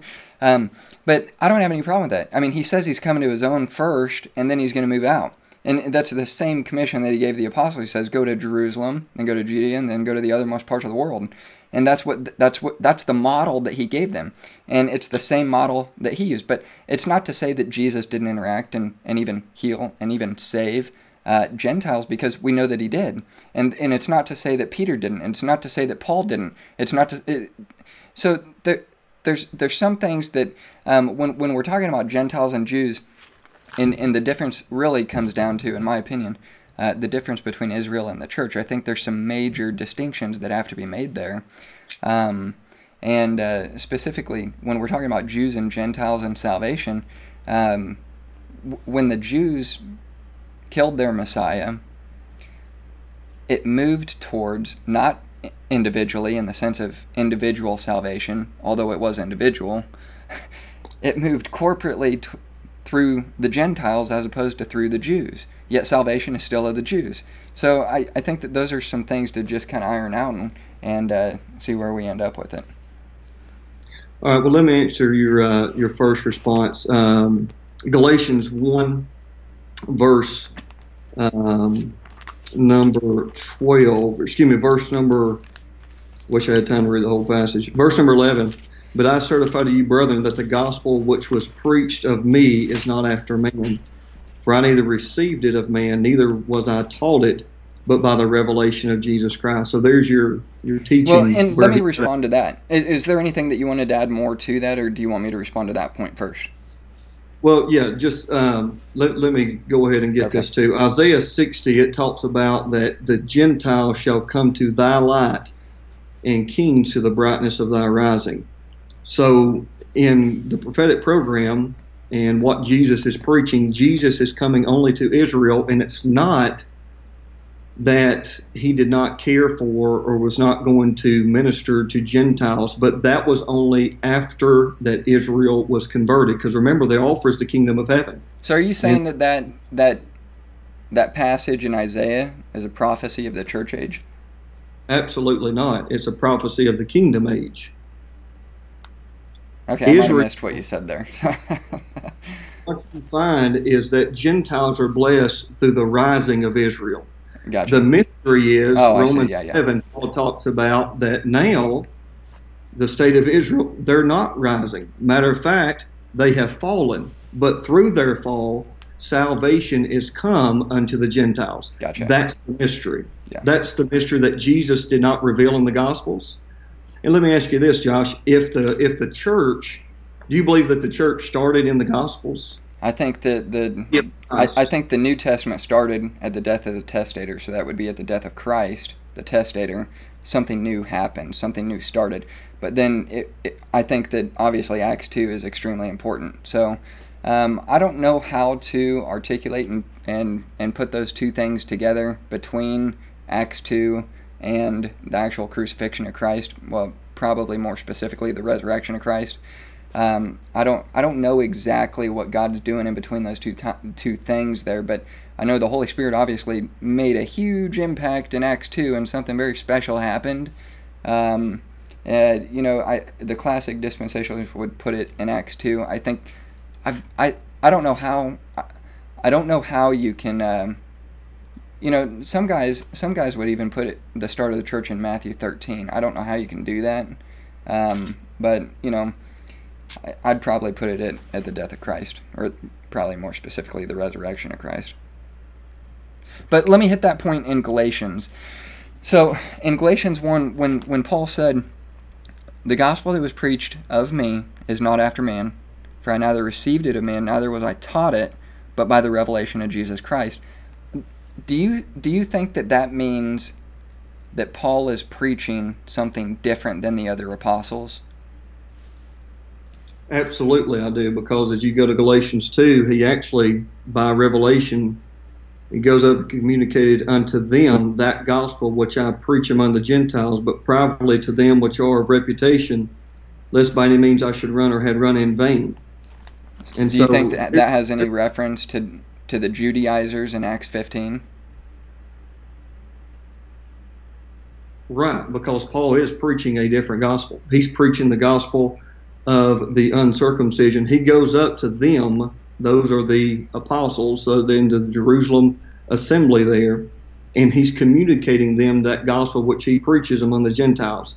It's a very simple question. If Paul, by revelation, has to go up there and communicate and teach them and explain to them the gospel that he's preaching, bears in mind they're not preaching the same gospel. Well, I think that what you're presuming, and I don't mean this disrespectfully, I think that the presumption would be that that they're the, the same exact people within those people groups. So what I, what I mean is, um, just because Paul received his revelation from God and not from man, doesn't mean that the apostles didn't as well in Luke 24 45. Um, and I think that they did. They didn't receive it of man, they received it of Jesus Christ as well. In fact, it was the same gospel that they were preaching in, in Acts 2 that Jesus Christ told them to preach. And I believe that it's just as consistent with the gospel that Paul was preaching uh, when uh, actually Peter's the one preaching it in Acts 15 uh, to these people that supposedly he's being corrected by Paul here. So I don't think that he is being corrected by Paul here, um, in the sense that he is he's of the same sect of the Jews or the Way, uh, who's telling people, you, yeah, this is this is real, this is the gospel, but you've got to be circumcised as well. So, and if you're not circumcised, none of this other stuff means anything. So I, I think that the apostles and, and Paul were preaching the same gospel, but none of them received that revelation from man. They all got it from God. Right. Uh, the apostles, the 12 apostles, got it from Jesus Christ uh, in his earthly ministry. Paul got it from Jesus from heaven. No, they got um, it in Luke 24 40. That's after the resurrection. Paul's not even saved in Luke 24. I'm not talking about Paul. I'm talking about the other apostles. Right, they're preaching the gospel of the kingdom. No, they're not. They're what I'm oh, saying in Luke twenty four forty five. What what gospel did they receive from Jesus Christ? They didn't receive a gospel. He told them to go out and keep preaching the one that you're preaching. Begin so what did Jesus teach him when he when he sat down? I'm sorry. Go ahead. I interrupted you. Begin at Jerusalem, like we said earlier. In God's prophetic program, Israel has to be converted and then all the world will be blessed. That's going all the way back to Abraham. It's not that he was leaving the Gentiles out, but he came to Israel. Now, and, and you've already mentioned Mark 16. Mark 16 uh, often gets quoted with verse 15, but then they don't keep reading about being baptized. Um, the signs shall follow them that believe. Mm-hmm. You read Mark 16, and nobody on planet Earth. I, well, let me let, let me back up. Uh, I'll give and I'll, give the Church of Christ some credit here. They believe Acts two thirty eight, and they practice it verbatim. Yeah, I don't. And yeah, go ahead. When Jesus, when when Jesus gives it here, he says, "These signs shall follow them that believe. In my name, they shall cast out devils. They shall speak with new tongues. They shall take up serpents. If they drink any deadly thing, it shall not hurt them. And they shall lay hands on the sick, and they shall recover." You go back and find that's exactly the, the same gospel that they had been preaching in Matthew 10, in Luke chapter 9 and 10, in Mark chapter number 6. It's the same thing that's going on in early Acts. Peter is the predominant one uh, there. He already uh, had, Jesus told him, I'm going to give you the keys of the kingdom of heaven, not to the body of Christ. And with that accompanied all these signs of the kingdom. That's what they were for. The Bible says that the Jews require a sign. And so as you look here in Acts, there's the exact message that John the Baptist is preaching. You will never find the Apostle Paul telling anybody repent and be baptized for he the remission. He does in Acts 26. Paul's not preaching. He's was, given an account. He's given an account of his testimony. He's not telling them to repent, be baptized for the remission of sins. Okay. Paul is blank asked a question in, in Acts 16. What must I do to be saved? Believe on the Lord Jesus Christ, and thou shalt be saved. Um, we have remission of sins in Romans chapter number three. Romans chapter three, according to the Apostle Paul, it says, uh, "Whom God has set forth to be a propitiation, uh, propitiation through faith in His blood to declare." Uh, here's righteousness for the remission of sins that are passed through the forbearance of God. You don't see anything about repentance or water baptism for the remission of sins, but you do find that in the kingdom program.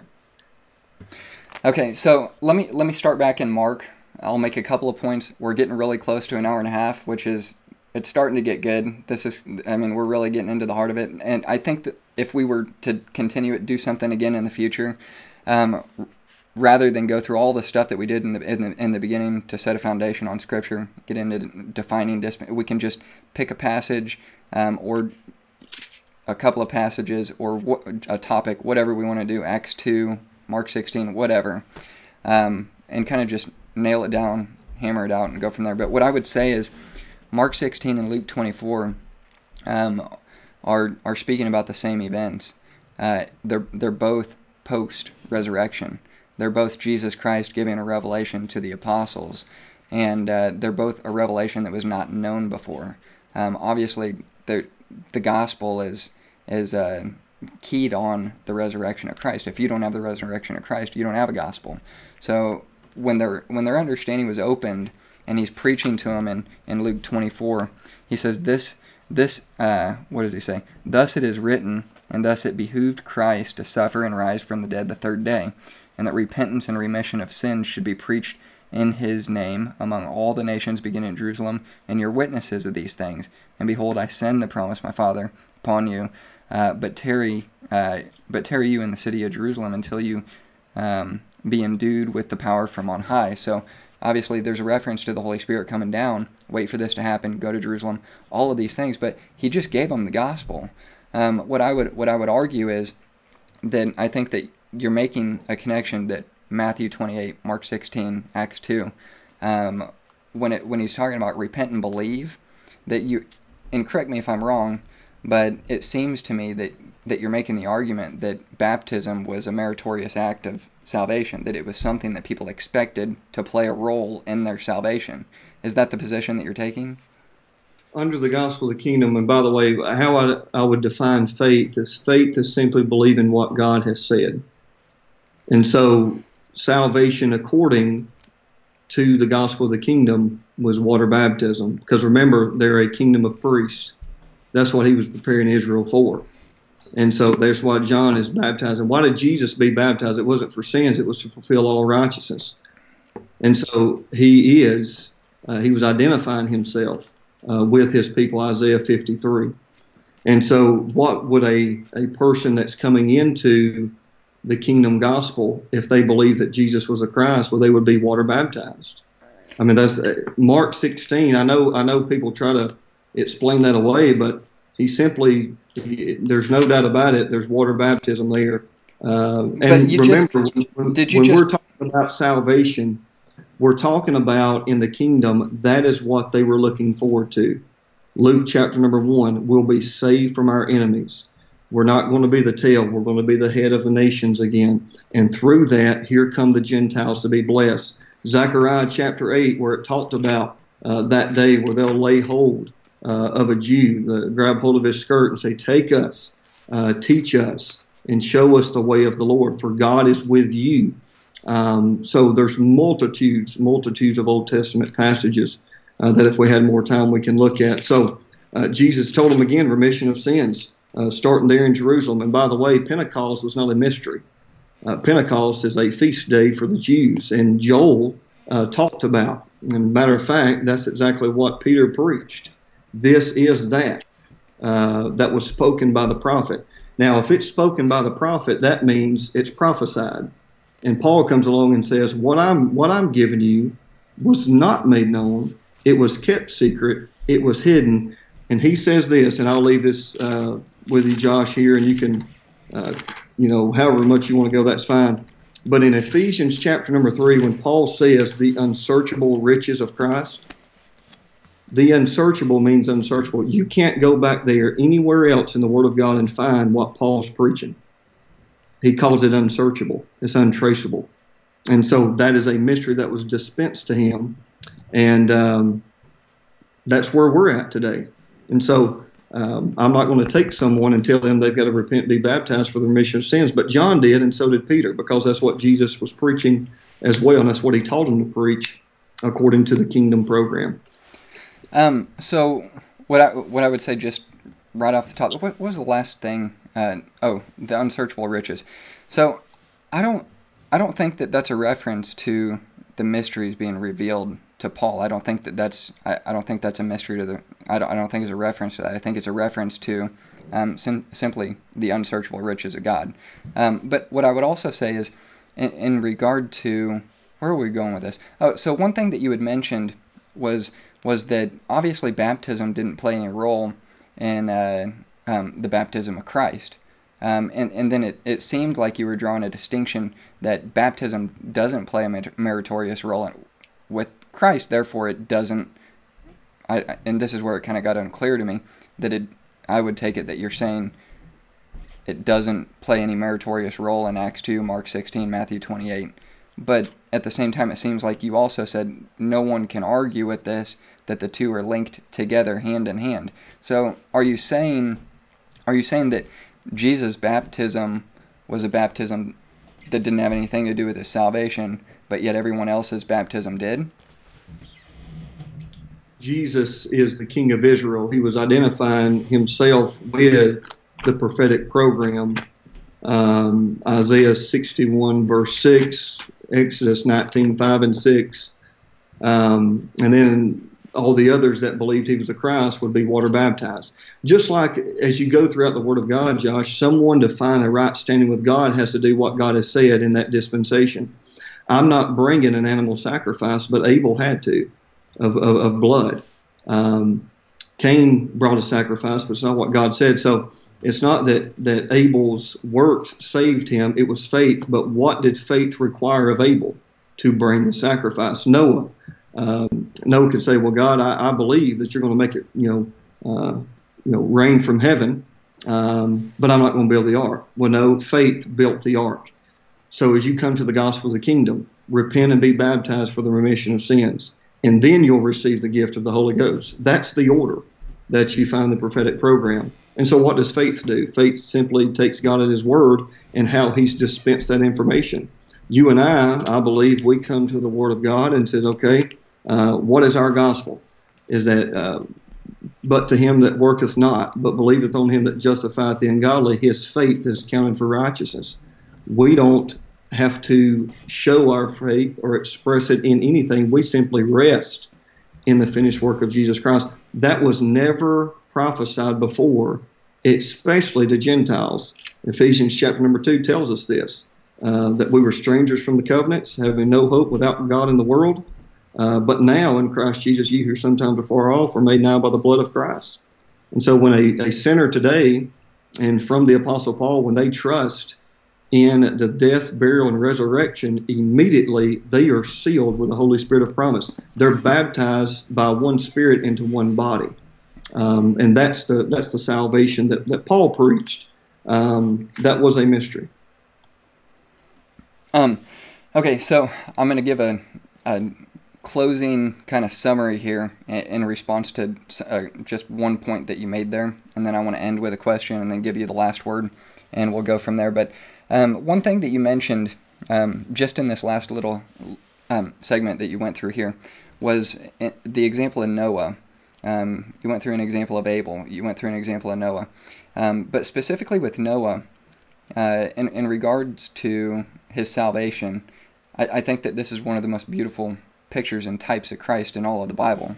Um, Noah, Noah, Noah didn't earn his salvation. It's not like God gave him a mandate that, listen, if you want to have eternal life, you got to build this ark. Because by the way, if if that's if if there's a mandate that's universal that was given to an individual. Uh, in the examples, say Noah to Abraham, to Jacob, to Isaac, to the 12 tribes of Israel, to um, Israel itself as a corporate nation, which would be the individual. All of these things connected. In a roundabout way, what I'm what I'm saying is, there were seven other people that got on that boat, but there's only one person that's listed in the Bible who actually built the ark.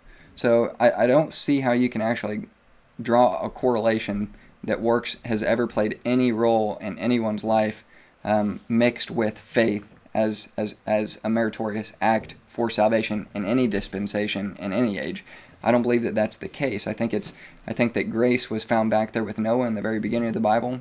I think you could find grace throughout every single chapter, page, and book in the entire Bible, and um, it, it it starts with what was a type and a shadow, something that was a picture of something to come, um, which which is why um, there's there is a big difference between the Old Testament and the New, but it's not the gospel. The gospel is the same. There's there's a revelation that as as as God's um, dealing with man moves throughout history, he gives more revelation. He gives more revelation. And Israel and man will pull away from God, and then they'll come back to God, and he'll give them more revelation. And, and I think that's the pattern that we see throughout the entire Bible until one day, um, even us, we've got an ultimate day of salvation um, individually. I mean, we haven't been given a, a glorified body yet. Uh, we've been promised one, so we look forward to that. But it's not just um, simply um, trusting in the things that Christ. Let me be really careful in how I word that. Um, I, I, think that when we're talking about faith, it, it, it's not something that's unseen that you're putting your faith in um, necessarily. It, it, it's a promise that you can see. There's evidence based off of what God has done in the past.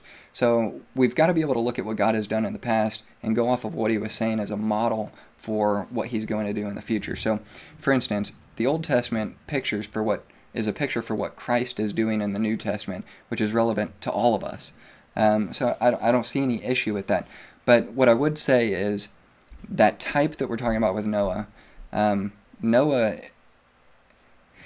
is a picture of somebody that walks by faith, that that that moves by faith, and that ark is going to be a picture of the Lord Jesus Christ. Anyone was welcome to come in. Anyone could come in. But walking up those steps, building that ark, all of these things that went into um, the preservation of their physical life is not something that was meritorious for their eternal salvation.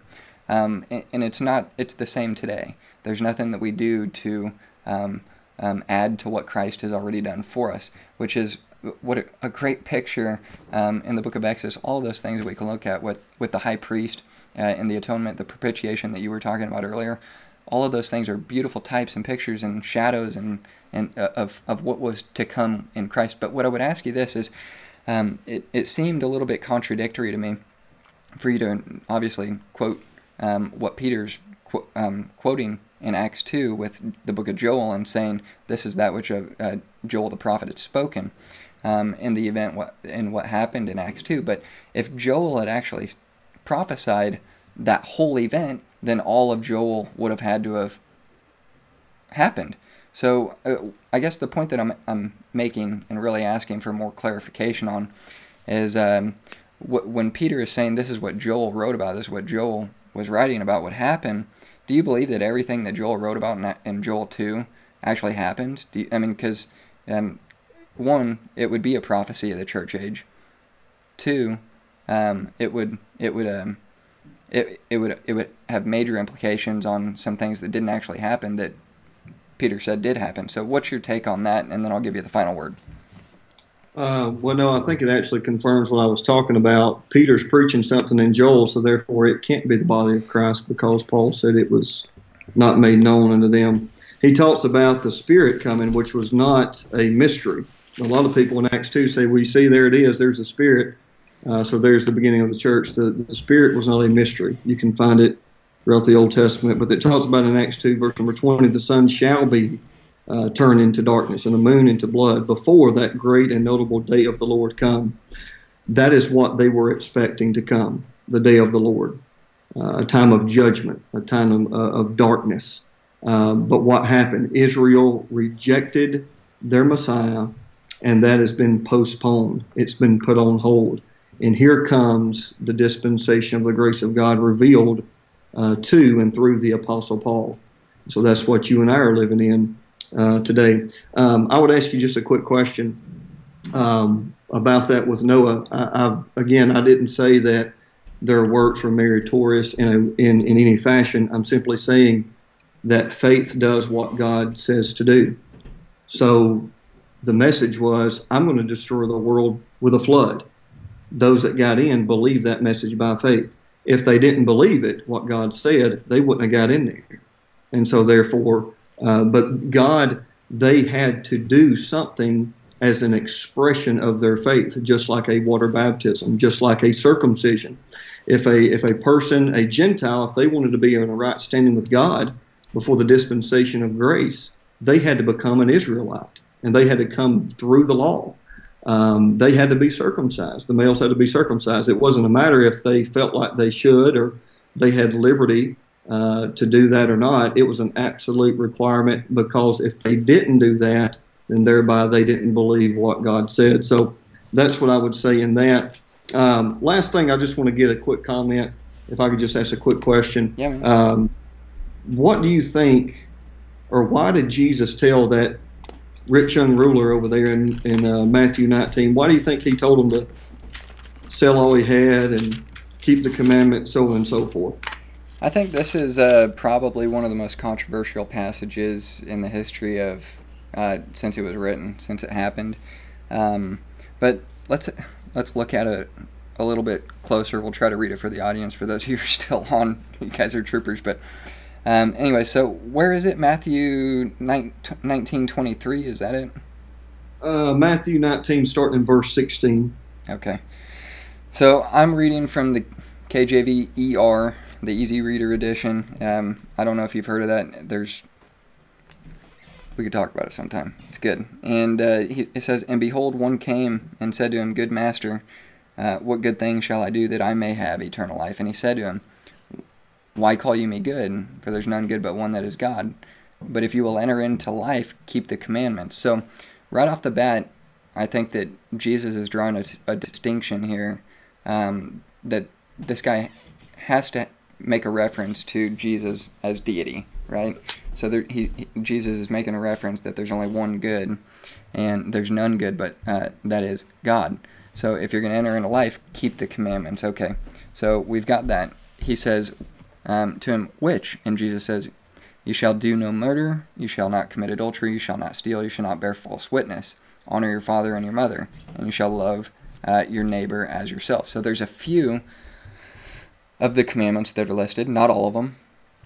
He says, Okay, so what are the commandments? And he goes on and he says, Well, all these I've kept from my youth up. What lack I yet? And Jesus said to him, If you will, perf- uh, if you will be perfect, go and sell all that you have. So you've got a progressive, a progression here.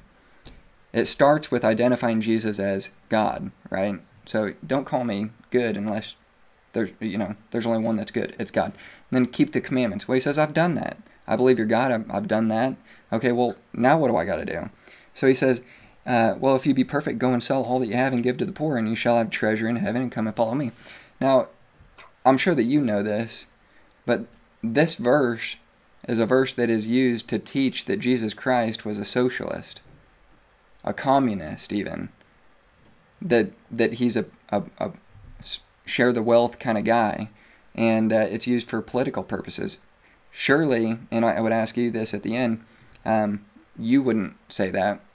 I don't think that God is building a kingdom around socialism and communism. I don't think that that's what the kingdom is going to look like.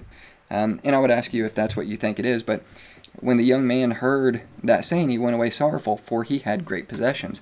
So I don't think there's any doubt in my mind that this guy is looking for some sort of effort that he can put into um, finding the answer to this question of eternal life that he asked Jesus. So Jesus is absolutely 100% getting to the heart of the issue. He says, okay, keep the commandments. He says, I kept them. He says, okay, go and sell all the. Uh, what does he say? He says, well, what are the commandments? Here, here they are. Well, I've done that. Okay, so there's something that I can actually um, build towards the kingdom, and he narrows it down. Well, what's really going to get this young ruler to get rid of uh, to what's really the heart of the issue with this rich young ruler? He says, well, you got to sell all that you have. And it doesn't say that the man was sorrowful because he couldn't do it. It says he was sorrowful because he had great possessions. So I think that there's no doubt in my mind that, yeah, um, uh, Jesus was really getting at the heart of the issue, which was the heart of the man. And he even goes on to say, Verily, I say to you that rich man shall hardly enter into the kingdom of heaven. And again, say it's easier for a camel to go through the eye of a needle than for the rich man to enter into the kingdom of God. Um, and then these guys go on, they say, with men it's impossible, but with God all things are possible. So he's making a, he's making a differentiation between the physical and the spiritual, and it comes down to the heart issue. Um, but yeah, I would ask you that: Do you think that Jesus is preaching a, a socialism, communism um, type of gospel that the kingdom is going to look like? I think he absolutely is preaching exactly what he's saying here that this young man um, had to do exactly what he said to do.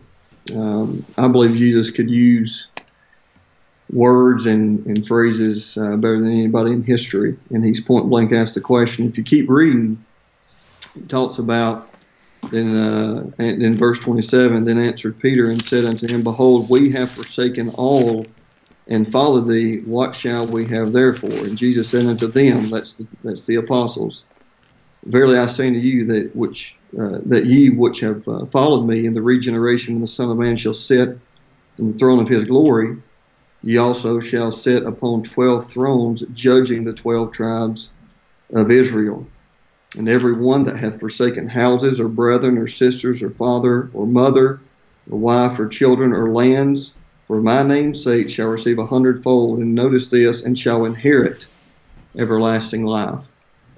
So again, you find this is exactly what they're doing in early Acts. So my question would be, why didn't Jesus tell him to believe on my death, burial, and resurrection? I know uh, the explanation is he knew his heart, but you don't read that in the text. Well, it, yeah, it is true that he had to get to the point to realize that he's the Messiah. If he realized he's the Messiah, guess what the Messiah is going to bring in? He's going to bring in the kingdom. And uh, the poor and the meek are going to inherit the earth. And he's going to supernaturally provide through the tribulation because as we fast forward, maybe this is a discussion for another uh, time, but you can read uh, in Revelation who are the only people that are buying and selling anything. Yeah, that is uh, that's a great question, man. And for those of you who are listening, um, you're gonna be mad at me, but we're gonna leave it there and uh, kind of make it a cliffhanger. Why don't we, if we if we do this again, you can decide if you want to or not. I'll leave it 100% up to you. Uh, but I think that'd be a good place to pick up. Um, you know, Matthew 19, the end of that. What does that mean, and how's it relevant to us and and the gospel? So, um, anyways, um, Pastor Drew Elrod. Thank you again for coming on, man. I enjoyed it, Josh. Love to do it again. Sounds good. I'm going to cut to my closing scene and uh, we'll go from there, guys. So.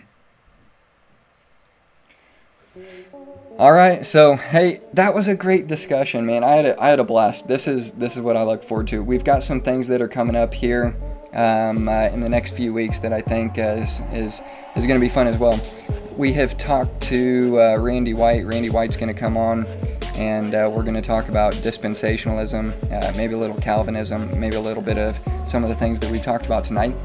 Um, but yeah, man. So one thing that I wanted to tell you guys is I'm having some issues for whatever reason with the artwork submitted through Apple Podcasts. I don't know what the deal is, but I'm trying to work that out. If you if you're not going to find me on Apple right now, we're on nine different platforms that are going all over the place. Uh, so what I've done in the meantime, we're on Stitcher. Uh, until I get Apple figured out, then we'll be on Apple and Stitcher. Um, and everything else YouTube, Facebook, Twitter, um, Twitch, what you know, what you name it, it we're going to be on it. But, anyways, um, we've got Pastor Randy White. I'm going to be talking with uh, Timothy Morton, uh, designer of uh, Bible Analyzer software and uh, I think that'll be a good conversation as well. King James Bible um, conversations uh, regarding some textual criticism um, questions as well, and uh, then we're gonna get. Uh, I, there's just a lot of fun stuff. I, we're gonna talk about the gap theory. Um, I think that'll be that's a good conversation, um, and we'll go from there. But guys, thanks for hanging out with us. We'll catch you next time.